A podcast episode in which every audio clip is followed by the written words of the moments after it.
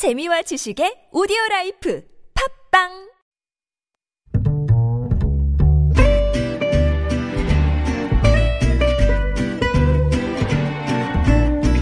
Good evening, everyone.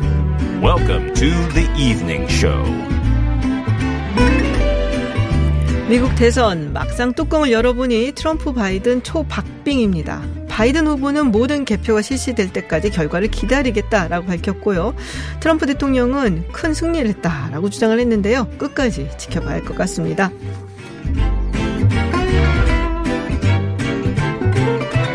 미국 대선 이후 우리 정부는 어떤 준비를 해야 될까요? 잠시 후 강준영 한국 외대 교수 그리고 민정훈 국립외교원 교수와 전망해 보겠습니다. 11월 4일 김지윤의 이브닝쇼 시작합니다.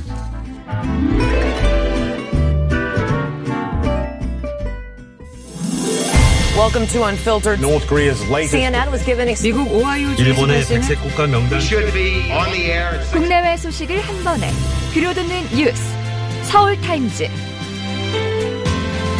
네, 서울타임즈 시작합니다. 오늘은 미국 대선 특집 대담이 있어서요. 오마이뉴스 박정호 기자님 모셨습니다. 어서 오세요. 네, 안녕하십니까. 네, 유튜브 TBS FM으로 들어오시면 보이는 라디오로도 함께 하실 수 있습니다. 자, 아침에 이 속보가 있었어요. 사실은 저는 정신이 없어갖고 몰랐는데 예. 강원도 고성 전방에서 북한 남성이 붙잡혔다는 얘기가 있어요? 네, 합동참모본부의 발표가 있었는데요. 네. 우리 군이 강원도 동부 지역 전방에서 감시 장비에 포착된 미상 인원 한 명을 추적해서 음. 오늘 오전 9시 50분쯤 안전하게 신병을 확보했다라고 밝혔습니다. 이 남성은 강원도 고성 지역의 민간인 통제선, 그러니까 민통선 내에서 붙잡혔고요. 군의 신병 확보 과정에서 별다른 충돌은 없었다고 합니다. 네. 군과 국정원 등 관계기관이 이 남성의 신원을 확인하고 또 월남 경위 등을 조사하고 있습니다. 음, 그렇군요.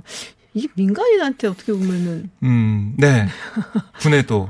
전방 철책이 뚫린 어, 그런 상황이 됐죠. 좀 질책이 좀 있겠다 싶은데. 네.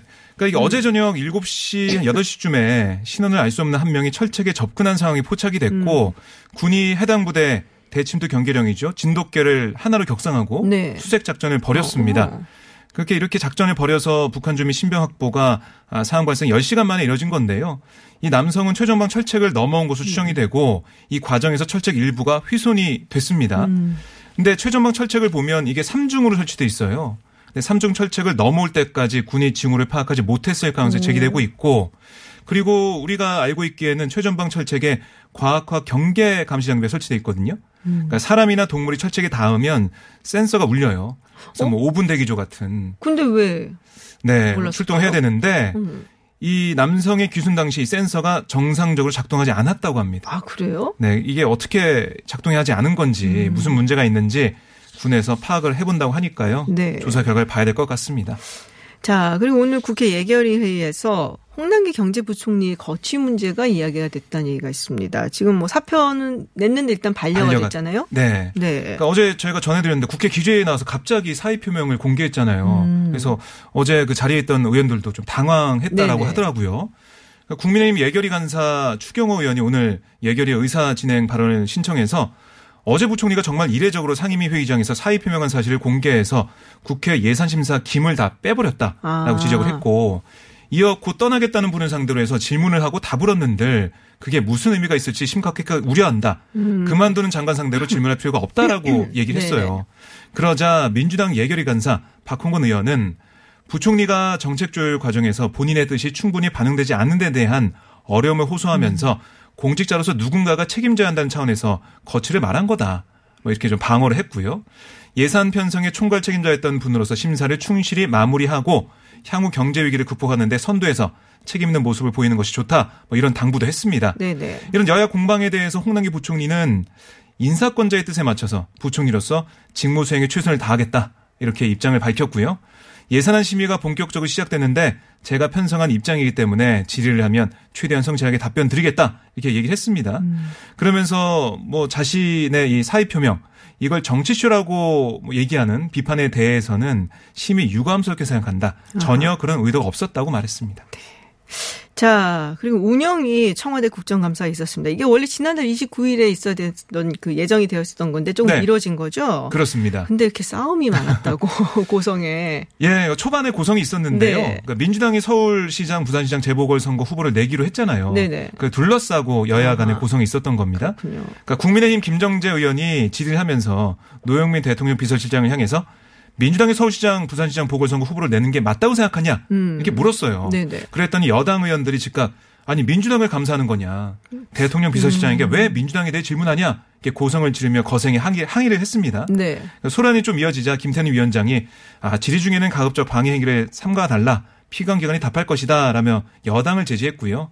고성이 잦아든 다음에 김정재 의원은 여당이 후보자를 내는 건 박원순, 오고돈 이 두 전직 시장 성폭력 피해자에 대한 명백한 2차 가해다라고 지적을 했습니다. 그래서 문재인 대통령의 입장이 뭐냐라고 따져 물었거든요.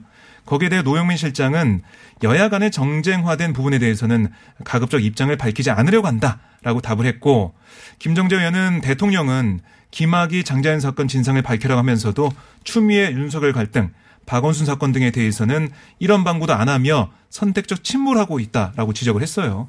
뭐 이런 질의가 있고 난 다음에 민주당 특히 문정복 의원은 의사진행 발언을 통해서 야당 의원들이 국감장에서 대통령에 대한 모욕적인 발언했다. 그러니까 선택적 침묵이 사실에 근거한 얘기냐? 대통령을 욕보이고 발언하는 것은 국회의원으로서 맞는 얘기냐? 이렇게 또 비판했습니다. 네, 그렇군요. 알겠습니다.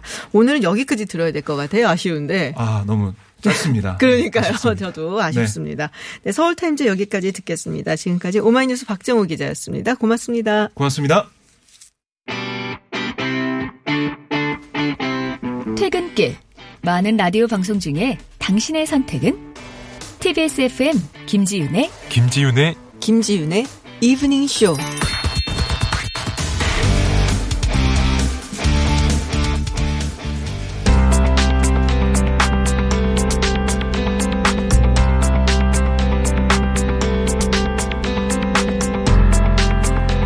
네, 미국 대선 개표가 아직도 진행 중입니다. 근데 뚜껑을 열어보니 트럼프 대통령이 생각보다 훨씬 선전하는 분위기죠.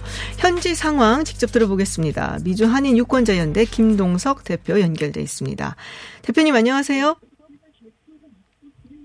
네, 안녕하세요. 네, 현재 개표 상황 뭐 혼전의 혼전인데요. 어떻습니까? 아, 근데 먼저 대표님 예상하셨어요? 이 정도로 박빙일 줄?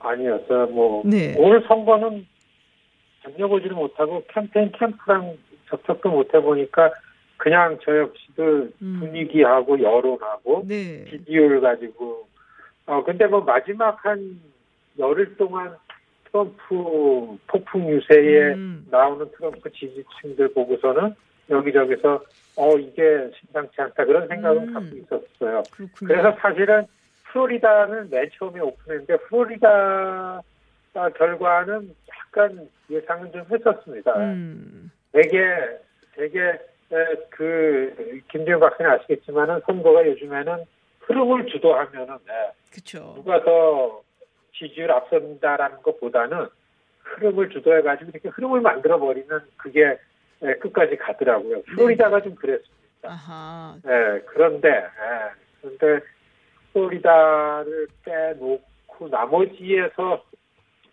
조 바이든은 그 선거가 너무 성적이 안 좋아요. 음. 그렇군요.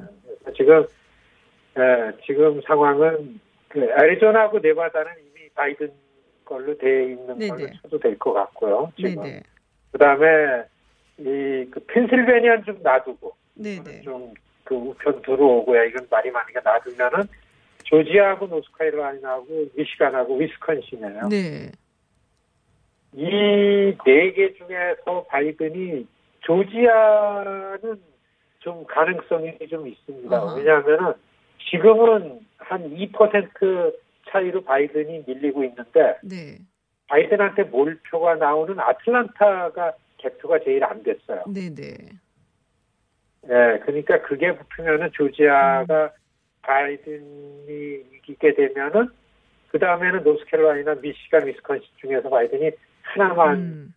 안 이기면은 펜실베니아는 놓고 하더라도 어 바이든이 이길 가능성이 있다 이렇게 이제 제 입장에서는 그렇게 보고 네. 여하튼 지금 상황에서는 예, 이 조지아, 노스캐롤라이나, 미시간, 위스콘신이 다 아, 그 트럼프가 그 리드하고 있어요. 앞서고. 있거든요.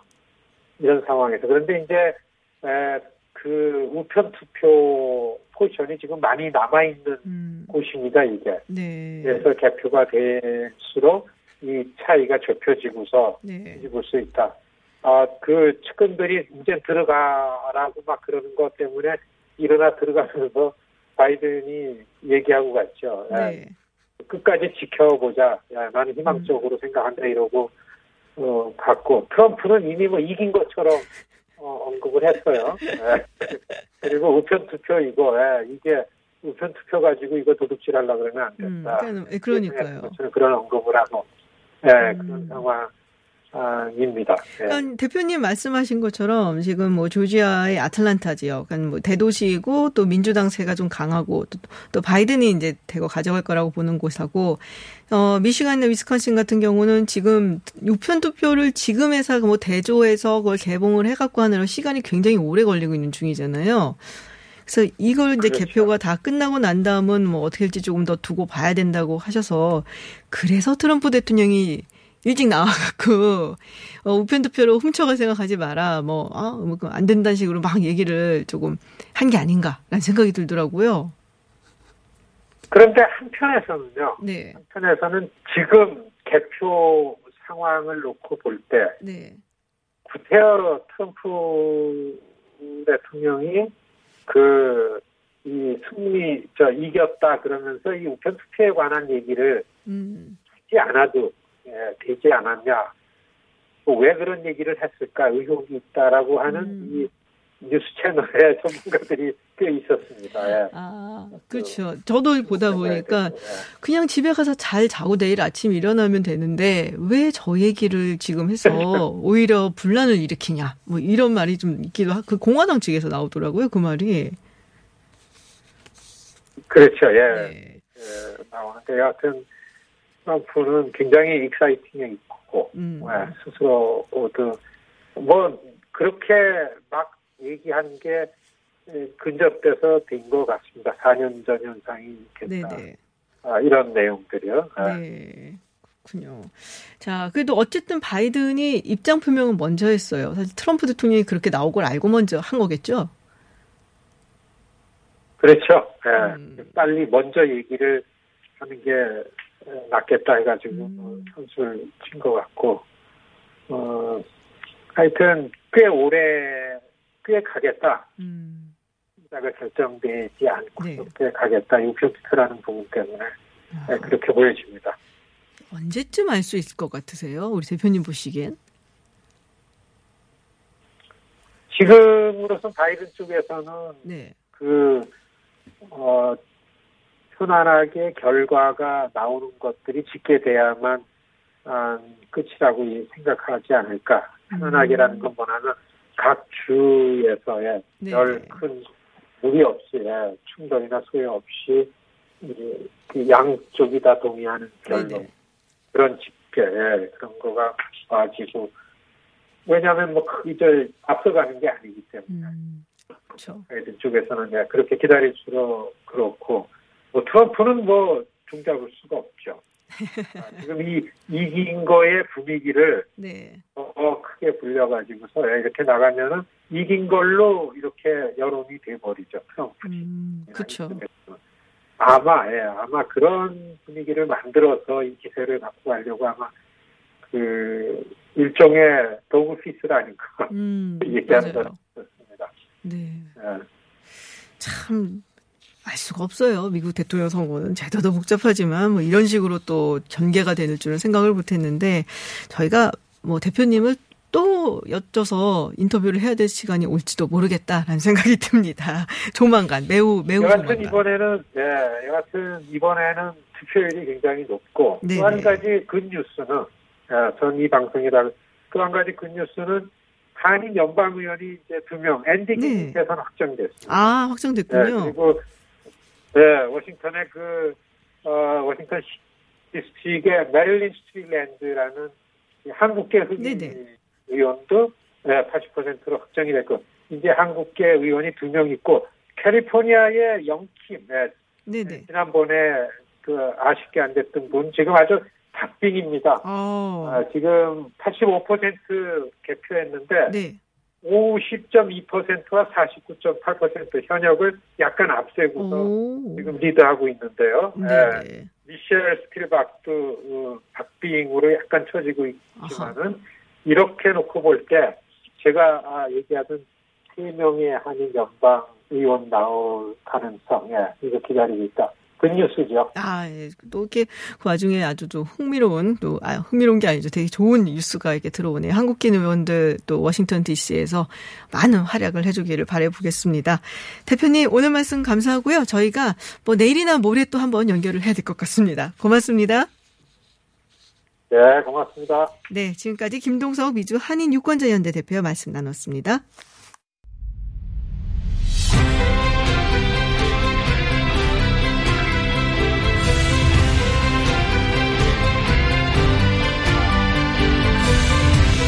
네. 야, 뚜껑을 열어보니 그야말로 접전이 이어지고 있습니다. 이 가운데 트럼프 대통령 개표가 완료되지도 않았는데 승리를 주장하고 나섰습니다. 강준영 한국외대 국제지역연구센터장 그리고 민정훈 국립외교원 교수와 함께 혼전으로 흐르고 있는 미국 대선 들여다보겠습니다. 두 분 어서 오세요. 네, 안녕하십니까. 네, 유튜브 TBS FM으로 들어오시면 보이는 라디오로도 함께 하실 수 있습니다. 자, 2016년의 재래냐. 정말 트라우마 같은, 아, 악몽 같은 그런 일들이 또다시 올, 어, 일어나고 있는 것이냐 얘기를 하고 있는데 사실 이번에는 정말 대부분의 사람들이 바이든 낙승이라고 얘기를 했었어요. 말은 안 했죠. 또 얘기가 될까봐. 근데 굉장히 그랬었는데 지금 보면은 어, 뭐 아리조나는 일단 간 것 같고, 근데 그 러스트벨트가 여전히 트럼프 대통령이 꽤 앞서고 있는 것으로 나오고 있습니다. 자, 먼저 이 개표상 어떻게 두 분 보고 계시는지 말씀을 좀 들어볼게요. 민정훈 교수님.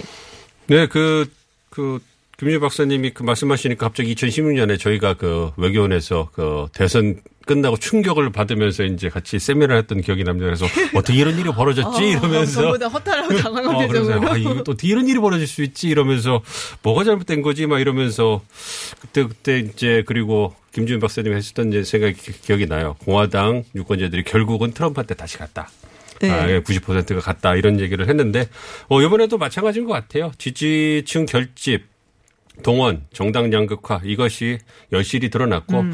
하나 말씀해 주신 것처럼 경합주에서 치열하게 하고 있는데 그러니까 요번에 굉장히 좀그 독특한 캠페인 양상이었죠. 아시는 것처럼 이제 그 코로나19 때문에 네네. 대면 유세와 비대면 유세가 이렇게 확연하게 차이가 나게 그 진행이 됐는데 굉장히 학자로서는 굉장히 그 흥미롭게 지켜봤어요. 음. 그, 그 선거 전략 면에서 비대면 유세가 얼마만큼 대면 유세를 대체를 할 수 있을까.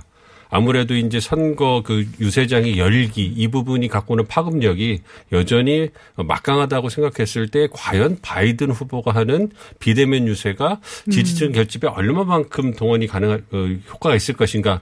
이 부분에 대해서 좀 유심히 봤는데 사실 그런 부분에서도 어느 정도 그 트럼프 대통령이 막판에 어떤 지지층 결집이나 동원에 성공한 게 아닌가. 거기서 좀 차이가 있지 않았나 생각을 합니다만 사실 저는 개인적으로 선벨트 세 곳은 어, 트럼프 대통령이 이길 수 있다고 생각을 했고 마지막 그 여론조사를 봐- 봤을 때 아 여기 넘어갈 수 있겠다 생각을 했어요. 그래서 지금 선벨트 세 곳은 결과가 나왔잖아요. 네. 어, 그랬을 때 저는 애리조나를 바이든 후보가 가져간 것은 정말 선전했다 이렇게 생각을 하고 있고요. 이제 남은 건 이제 러스트 벨트인데 이 러스트 벨트도 사실 그 퍼센테이지를 빼놓고 추세를 보면 원래 예상했던 추세로 가고 있는 거예요. 아, 그래요? 예, 그러니까 러스트벨트 같은 경우에도 사전 투표가 어 펜실베니아는 한 45%, 그다음에 그 미시간 55%가 사전 투표란 말이에요. 근데 네. 그 집계가 하나도 안 되는 상황이거든요. 그런 상황에서 그 선거 당일에는 러스트벨트에서 공화당 지지층이 많이 나올 거라고 예상이 됐어요. 그래서 러스트벨트에서는 그 붉은 그 신기루 가 일어날 네, 수 있다. red 그래서 red가 선거 예. 당일날 먼저 개표가 되니까 이제 red mirage가 생겨가지고 어, 트럼프 대통령이 앞서나 음. 나중에 사전 투표가 개표되면서 이제 결국은 바이든 후보가 당선이 될 것이다 이렇게 예측을 했기 때문에 처음에 그좀 펜실베니아하고 미시간의 그 현장 투표 어, 당일 투표 그 개표 결과가 한 14, 15%까지 벌어졌다가 지금. 줄어들고 있어요. 그렇기 때문에 그러한 패턴을 따라간다고 보고 있기 때문에 저는 뭐 여전히 어, 좀 치열하고 좀 굉장히 좀 경우의 수가 아, 이거 조심해야 됩니다. 또 아, 4년 전에 이제 악몽이 생각이 나는데. 한번 한번 틀렸기 때문에 한 번 더 틀려도 뭐 그렇게 뭐한 무리로 번이나 두 번이나. 네, 그렇죠. 예, 그래서 아 저 사람은 뭐뭐뭐좀 조리게 얘기하는 것 같은데 꼭 틀려 뭐 이렇게 어, 뭐 그, 그렇게 될 수도 것도 있어요. 저뭐 사람 반대로만 하면 돼. 뭐 이렇게 예, 생각할 왜- 수도 있으니까. 예, 그렇기 때문에 그럼 보면 여전히 네. 좀 지켜봐야 될 거고 어, 그런 측면에 본다면 바이든 후보가 어, 아직은 저기 뭐 어, 당선될 확률이 더 높다고 보고 음. 아하, 있어요. 예. 아직은 바이든 후보가 당선된 확률이 좀 더 높다라는 말씀을 네 민정훈 국립외교 교수님께서 하셨습니다. 그렇게 강조를 하시고 네 교수님, 성정 교수님 어떻게 보세요? 그 당선될 확률보다 그 바이든이 지금 실망하기는 아직은 좀 이르다. 아. 어, 실망하기는 이르다. 그 말이 뭐그 말인데요. 그 아니 아주 자세히 들어보면 그 좀 차이가 있습니다. 어, 지금 아주 자세하게 민 교수께서 설명을 해주셨지만 어쨌든 어, 러스트벨트에서 두 곳을 안 갖고 오면 지금 뭐 이기기는 어려운 상황이잖아요. 그러니까 이제 펜실베니아하고 미시간을 가지고 와야 되는데 그 애리조나는 정말 나름대로 선전을 했어요. 그런데 전체적인 흐름을 보면 저도 그 바이든이 여론조사나 이런 걸 봐서 훨씬 유리할 거라고 뭐 제가 미국 그 선거를 열심히 공부하지는 않지만 그런 생각이 들었었는데 이 보니까 미국 사람들이 이 국제 이슈나 이런 거보다는 역시 아 관심 없다니까요. 네, 제가 국내 데서. 얘기를 해요. 네, 전혀 관심 없다고. 이게 또 내부적으로도 뭐 미국의 정체성을 찾자 뭐 이제 이런 네. 얘기가 우리가 많았잖아요. 그리고 미국 내부의 뭐 인종주의나 이런 것들이 아, 결정적인 어떤 역할을 할 거다라고 생각한 거에 비해서는 조금 그 바이든이 고전한다. 다만 이제 현장 투표가 그렇게 나온 거고 이 지금 거의 반 정도가 그게 또 민주당원들이 많다니까 바이든으로서는 어 그게 아직 실망하기라는 이런 말씀을 드린 거고요. 결국은 이 지역에서 지금 좁히고 있다고 하지만 과연 어, 우편 투표를 개표했을 때 이 지금 예를 들어서 뭐 3, 4% 차이 나는 거라면 훨씬 더 쉽게 갈 수 있겠지만 아무리 좁아지고 있어도 10몇 프로 차이 나는 게 과연 그게 상쇄가 가능할지 그 부분이 좀 걱정이 된단 말이죠. 바이든 입장에서 보면. 그러니까 트럼프는 빨리 선언해 버리고 그렇죠. 지금 이제 이렇게 가버린 건데 그것도 아주 안 좋은 모습을 보여주는 겁니다. 그러니까요. 전 세계적으로 이 미국이라는 나라가 갖고 있는 그 뭐라 그럴까요? 상징성 이런 게 있는데 그동안 사실 트럼프 대통령 때 그런 게 많이 상실이 됐잖아요. 음. 맞아요. 그런 걸좀 찾는 선거가 됐으면 좋겠다라는 게 많은 어, 미국 선거를 바라보는 사람들의 시각이었는데 이렇게 또 이전 투구 양상으로 가서 이상하게 되면 이 이 미국이 이렇게 되는 거를 호시탐탐 노리고 있는 제가 꼭 전공이 중국이라서 그런 게 아니고 중국한테는 엄청난 호재가 되는 이런 이게 스토리거든요. 한 그래서 2016년도에 그때 선거 결과 나왔을 때 그때 중국 측에서 그랬거든요. 민주주의 다 필요 없어. 뭐 이런 식 얘기했었거든요. 여전히 그러고 있습니다. 아, 여전히 그러고 있고. 네, 좀 미국에서 일어난 일 좀 봐. 뭐 이러고 있는데 지금 사실 여론조사 결과들 얘기를 많이 하잖아요. 근데 지난번 선거 이후에 굉장히 많이 보정했다고 얘기를 했었고 그리고 뭐 뭐랄까요 좀 굉장히 그 절치부심한 모습들이 있었단 말이에요. 근데 물론 지금 말씀하신 것처럼 결과가 나와봐야 알겠지만 어, 우편 투표에서 바이든 후보가 지금 많이 가져가서 설사 이긴다고 하더라도 여론조사상으로서 나왔었던 여러 결과들, 뭐 미시간이나 위스콘신이나 거기다 다 두 자릿수 이상이었거든요. 그거는 훨씬 못 미치는 거란 말이에요. 이거는 테크닉적으로 뭔가 좀 굉장한 문제가 생겨서 아주 전기적으로 고쳐야 된다. 아니면은 shy 트럼프 또 나온 거예요? 보통 이런 때 shy 트럼프 많이 얘기 안 하는데. 그러니까 저 같은 네. 경우 2016년에 뭐, 뭐, 박사님 마찬가지겠지만 저희가 이제 흑역사가 있기 자꾸 때문에. 데려가지 마세요. 네, 그래서 아예 저를 아까 강조를 하시길래 그래서 같이 이제 끌고 들어가야 되겠다 좀 생각이 더 들었고. 근데 어쨌든 저도 2016년에 그 예상치 못한 그런 결과가 나왔기 때문에 이번 대선에서는 그 Real Clear Politics라는 그 정- 전문 매체 있죠. 그 평균을 네. 보여주는 거를 그 계속 봤어요. 그래서 하나하나의 여론조사 결과에 일희일비하지 않고 평균을 보여주는 것만 추, 추적을 봤는데 그걸 보니까 이번 대선 결과가 어느 정도 많이 매치되는 부분이 있었어요. 러스트벨트 같은 경우도 거의 막판의 선거 결과 예측을 보면 사실 펜실베니아 같은 경우는 1.2% 차이밖에 안 났어요. 여론조사에서. 그리고 이제 그 위스콘신 같은 경우에는 그나마 좀 그 미시간에서는 4%, 한 6% 차이가 났기 때문에 좀 안정적이라고 좀 봤는데 저는 이제 지금 미시간 같은 경우에 한 개표가 되면서 한 자릿수로 또 들어왔어요. 6, 7%까지 떨어졌건 7, 8%까지 이제 격차가 줄어들기 때문에 5%까지 본것 같아요. 예, 예. 그래서 네. 이제 그 부분에서는 이제 위스콘신 미시간을 가져가면 바이든 후보가 270을 만들 수가 있습니다. 그래서 그 부분에 있고 그렇지만 플로리다 같은 경우에는 0.9%. 음. 그리고 노스캐롤라이나는 트럼프가 2, 2%로 앞섰었어요. 그러면 네. 예, 그거 보면은 지금 한 1.5% 정도로 노스캐롤라이나 가져갔잖아요.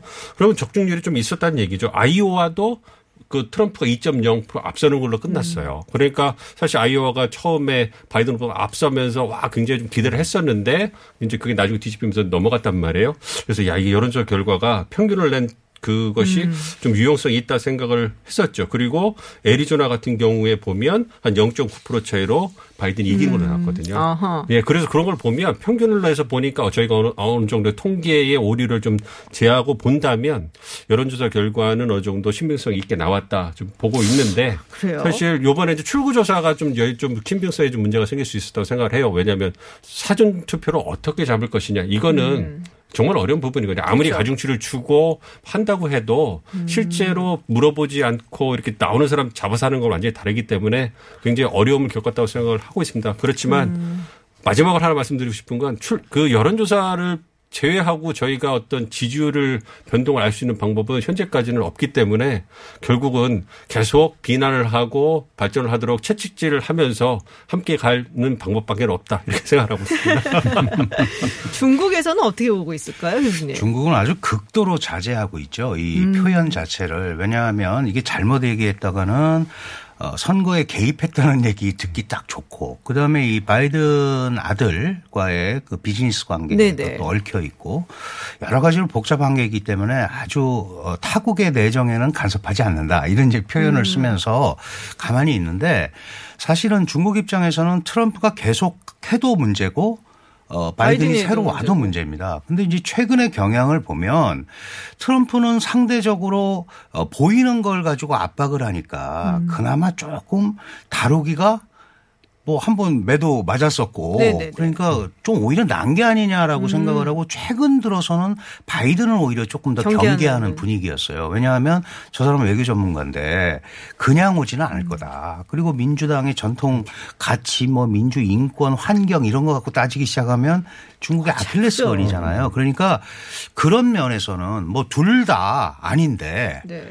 그래도 지금 이렇게 가는 게 바이든이 가는 것보다는 조금 낫지 않겠느냐라고 생각할 수도 있겠다라는 생각이 음. 들어요. 그러나 표면적으로는 전혀 얘기를 하지 않고 있고 오히려 어, 미국이 인종주의, 인종차별에서 헤매고 있고 봐라 이제 선거도 지금 막 저렇게 이전 투구고 어, 뭐 소송전 가고 이러면은 저거 미국은 이제 끝난 거 아니냐 이런 걸로 연결해서 음. 지금 이용 뭐 이용이라기보다도 이제 선전을 하는 거죠. 네네. 이제 그런 쪽으로 연결하려는 노력을 하고 있다. 왜 누가 와도 어차피 미국 어, 중국에 우호적이지 않을 거라는 그렇죠. 걸 알기 때문에 거기에다 대고 얘기할 필요가 없었던 겁니다. 지금까지. 네. 근데 제가 그 바이든 그 전기 같은 걸 좀 읽어봤더니 무지하게 터프한 사람이에요, 이 사람이. 그러니까 생긴 거는 그냥 마음 좋은 할아버지처럼 생겼는데 뭐 예를 들면은 밀로세비치 만났을 때 당시에는 상원 의원이었거든요. 바- 부통령도 아니고 근데 막 대놓고 독재 너 음. 같은 독재자가 말이야 막 이러고 얘기를 하고 예 그리고 뭐 누구지 또 저기 포로셴코 만났을 때도 그렇고 그러니까는 말을 이렇게 뭐랄까 이렇게 세련되게 오바마처럼 그래도 좀 냉정하게 딱 이성우시키 이런 스타일이 아니더라고요. 그래서 시- 시진핑 주석 만났을 때도 그냥 물렁하겠거니 했다가 기분 나쁜 말 들었 많이 듣겠다 막 이렇게 생각을 했었거든요. 그래서 전혀 이렇게 그 쉬운 사람은 아니다. 네. 아주 중요한 말씀을 해주셨는데 이미 지금 이제 중국이 항전을 선언을 했습니다. 그러니까 미국이 누가 되든지 음. 상관없이 우리는 우리 길을 가겠다라고 지금 얘기를 한 상태이기 때문에 트럼프가 되면 트럼프대로 기존에 했던 걸 더 강화할 수밖에 없는 네네. 상황이고요. 다만 트럼프에 대해서 걱정하는 거는 어디로 튈 줄 모른다. 아하. 그러니까 무슨 또 새로운 걸 가져와서 압박할지 모르니까 그건 어렵지만 바이든은 그래도 그런 얘기를 하지만 그나마 얘기할 공간이라도 좀 주지 않을까 하는 것 때문에 사실 이제 기대를 했었던 건데 지금 제가 뭐 중국 거 그다음에 예를 들면 이제 홍콩 거까지 들어가서 다 이렇게 뒤져봐도 어, 이 철저하게 이거에 대해서 함구령을 내렸어요. 아하. 보도하지 마라.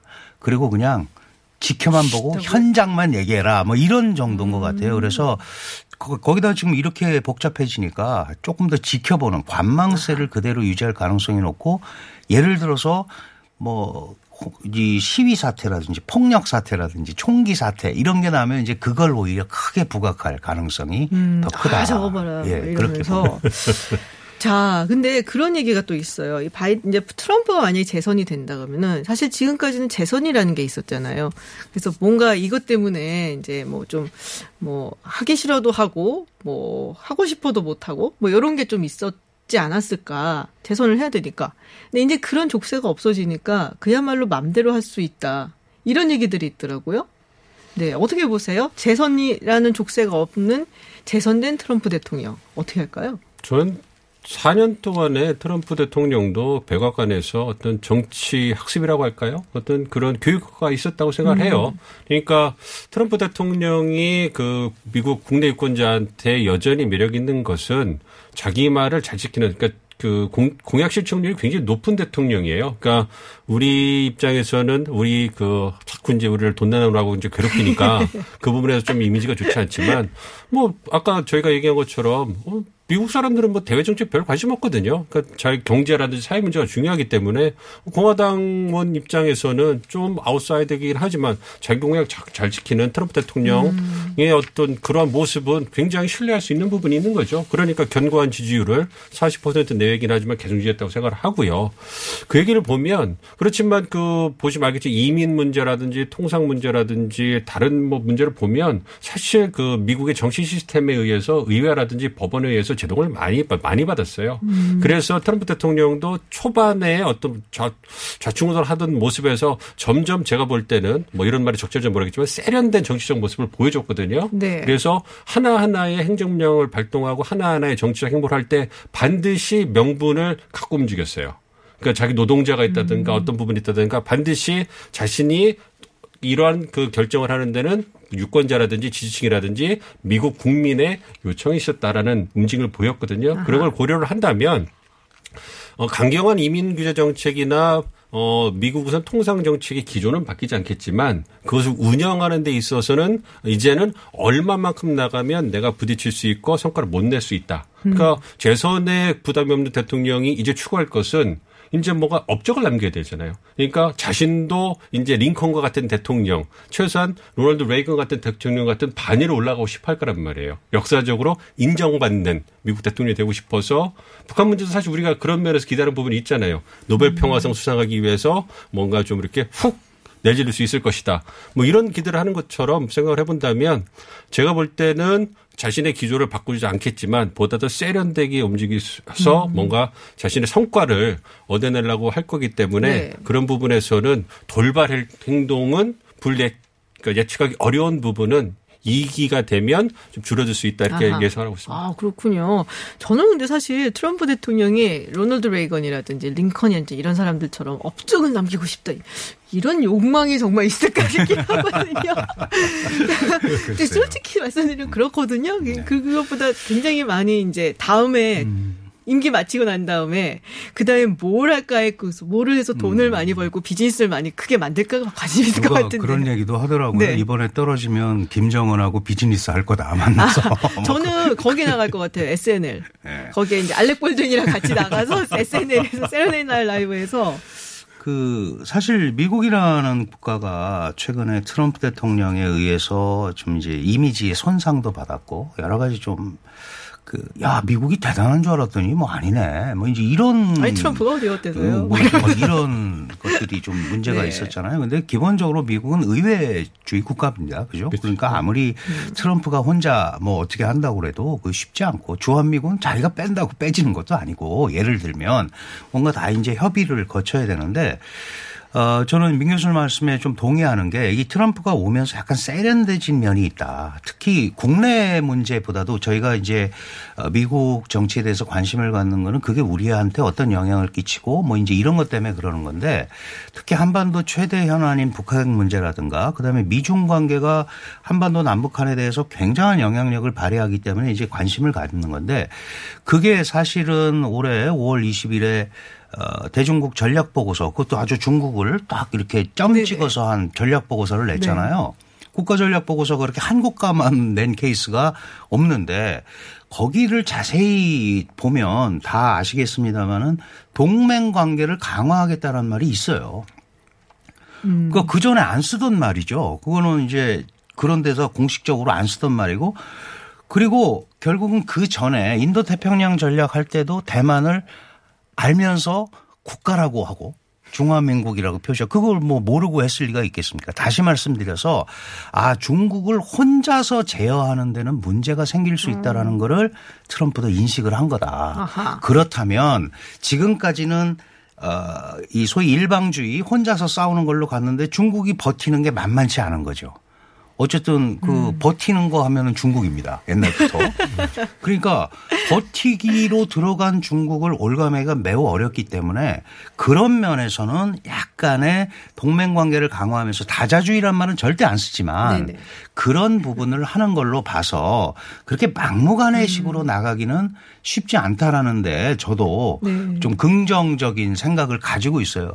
그럼에도 불구하고 이게 국내 문제와 연계가 돼서 막 이러면 또 다시 트위터를 날리면서 할 텐데 그런 와중에 하나 혹 튀어서 그게 한국의 유탄으로 오는 경우 이런 경우를 과연 우리가 감내할 수 있느냐. 이제 이런 문제들이 굉장히 복잡해질 네네. 거다 이런 그러니까 생각이. 세련되게 많이 변하기는 했지만 그래도 그래도 트럼프 대통령이 갑자기 트위터에 뭐 하나 해갖고 우리가 턱 하고 맞을 수도 있다라는 말씀을 하시고 근데 그거는 다 비- 맞는 것 같기도 해요. 그러니까 EPN이라든지 그렇습니다. 네, 뭐 쿼드 플러스 쿼드 뭐 이거를 막 음. 갑자기 좀 추, 추진을 하기 시작을 했잖아. 임기 말 다 돼갖고 그런 거 보면은 아 이제 혼자 힘으로 좀 무리라고 생각을 하기 시작했나라는 생각이 좀 들고 사실 뭐 바이든이 대통령이 된다면은 그거보다 더 센 어떤 동맹 다자간 협력 이거를 갖고 가겠지만 트럼프 대통령이 재선이 된다고 해도 뭔가 틀을 그쪽으로 조금 트는 게 아닌가라는 생각이 좀 들기는 하더라고요.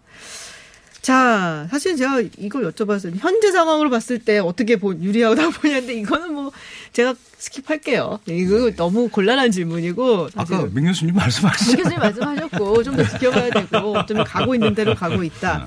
자, 우리는 어떻게 해야 될까요? 마지막으로. 뭐 우리는 그러니까 뭐두 개 시나리오를 가지고 철저히 준비를 해야 되겠죠. 네. 뭐 2016년 같은 경우에 뭐 많은 분들이 힐러리 클린턴이 이긴다고 생각하고 그리고 반면에 트럼프 후보 같은 경우에는 대외 정책이 거의 없었어요. 그래서 어 저도 그때 기억나는데 힐러리 클린턴 후보가 이길 거라 생각해서 이제 방송에 나와서 그러면 그 힐러리 클린턴의 동아시아 정책, 뭐 한반도 그쵸. 정책 뭐 이런 얘기를 막 했, 했었거든요. 맞아요. 근데 덜컥 트럼프가 당선이 되고 나니까 이게 멘붕이 오는 거예요. 그 속된 말로. 왜냐하면 뭐 어떻게 준비해야 되지? 이게 어, 떤 상황이지? 그리고 행정 트럼프 행정부 내에 누가 저기 주요 인사지? 이런 부분부터 하나부터 다시 시작해야 되는 부분이 있거든요. 그래서 우리 정부도 이제 학습 효과가 있죠. 그래서 이번에는 제가 알기로는 두 후보의 당선관을 다 열어놓고 이제 준비를 하고 있다고 생각하고 있습니다. 그래서 네. 드리고 싶은 말씀은 뭐냐면 바이든이든 트럼프든 다 미국 대통령입니다. 그러니까 미국의 이익을 그 가장 기초로 해서 움직이는 분들이고 그러니까 미국과 한국이 이해관계가 충돌되는 부분에 있어서는 민주당 출신이든 뭐 공화당 출신이든 저희가 오바마 때도 겪어봤고 그 이전에도 겪어봤듯이 어, 미국의 이익이 만약에 한국의 이익에 그 발해서 충돌한다면 강하게 밀어붙이는 그런 모습을 네. 일관되게 보여왔기 때문에 그러니까 그런 부분에 대해서 우리가 경험이 많이 있기 때문에 어, 차- 차분하게 준비를 해가면 될 거라고 생각합니다. 뭐 음. 네. 일각에서 한미동 한반 한미 한미 관계와 북미 관계가 누가 더 좋고 나쁘고 뭐 이런 얘기를 하는데 저는 개인적으로 그렇게 큰 차이는 없을 거라고 음. 큰 보고 차이가 있고요. 없을 예, 것이다. 그래서